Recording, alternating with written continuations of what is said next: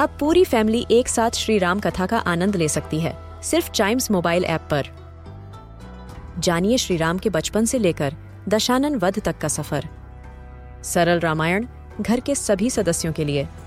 आज ही डाउनलोड करें चाइम्स मोबाइल ऐप एप्पल या गूगल प्ले स्टोर से.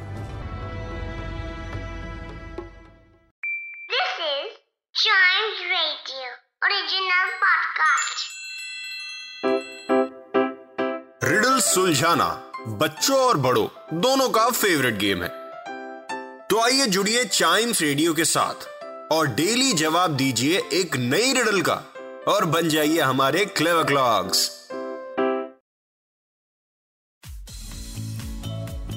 क्लेवर क्लॉक्स यानी रिडल का टाइम हो चुका है और रिडल का टाइम जब हो जाए तो विदाउट वेस्टिंग एनी टाइम एक रिडल पूछ ली जाए। तो क्या है riddle what kind of table does not have legs किस तरह की ऐसी टेबल है जिसके पैर ही नहीं है? हर टेबल में तो चार पैर होते हैं यू नो जो फोर स्टिक्स होते हैं उसको होल्ड करके रखते हैं लेकिन ऐसी कौन सी टेबल है जिसके लेग्स ही नहीं है? हम्म, ठीक है। ऑल राइट आंसर बता दू? Periodic tables and multiplication tables हाँ।